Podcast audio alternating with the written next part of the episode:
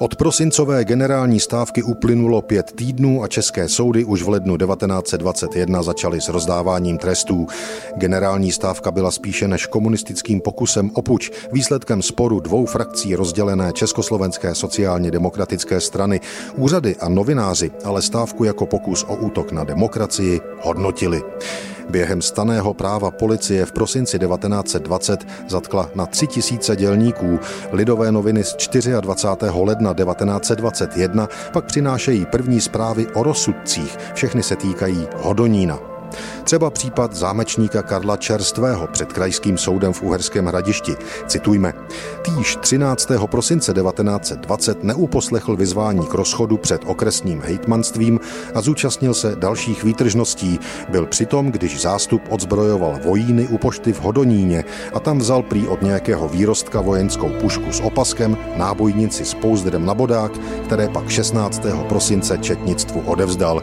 Byl odsouzen pro zločin vzpoury na 6 měsíců do těžkého žaláře. Konec citátu ze 100 let starých lidových novin. Ty přinášejí další hodonínský případ. Dělník tabákové továrny Václav Šmatera taktéž 13. prosince nešel do práce, raději šel zkusit revoluci. V rozsudku čteme.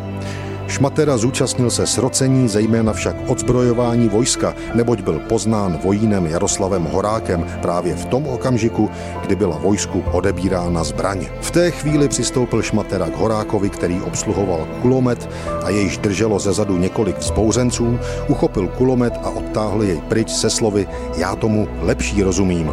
Omlouvá se, že byl opilý byl pro zločin vzpoury odsouzen na pět měsíců do těžkého žaláře.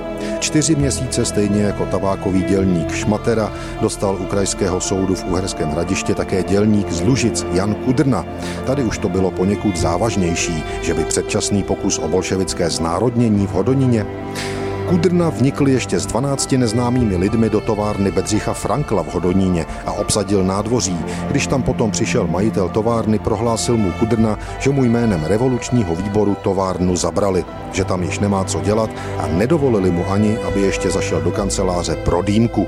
Nýbrž jej vyzval, aby továrnu opustil. Frankl neodporoval vzhledem k nebezpečnému stavu v Hodoníně a vrátil se do svého bytu a netroufal si již téhož dne do továrny vstoupiti. Citátu. Je zajímavé, že za něco takového dostal dělník Kudrna pouhé čtyři měsíce žaláře. Je ale pravda, že státní návladní se co do trestu odvolal. thank you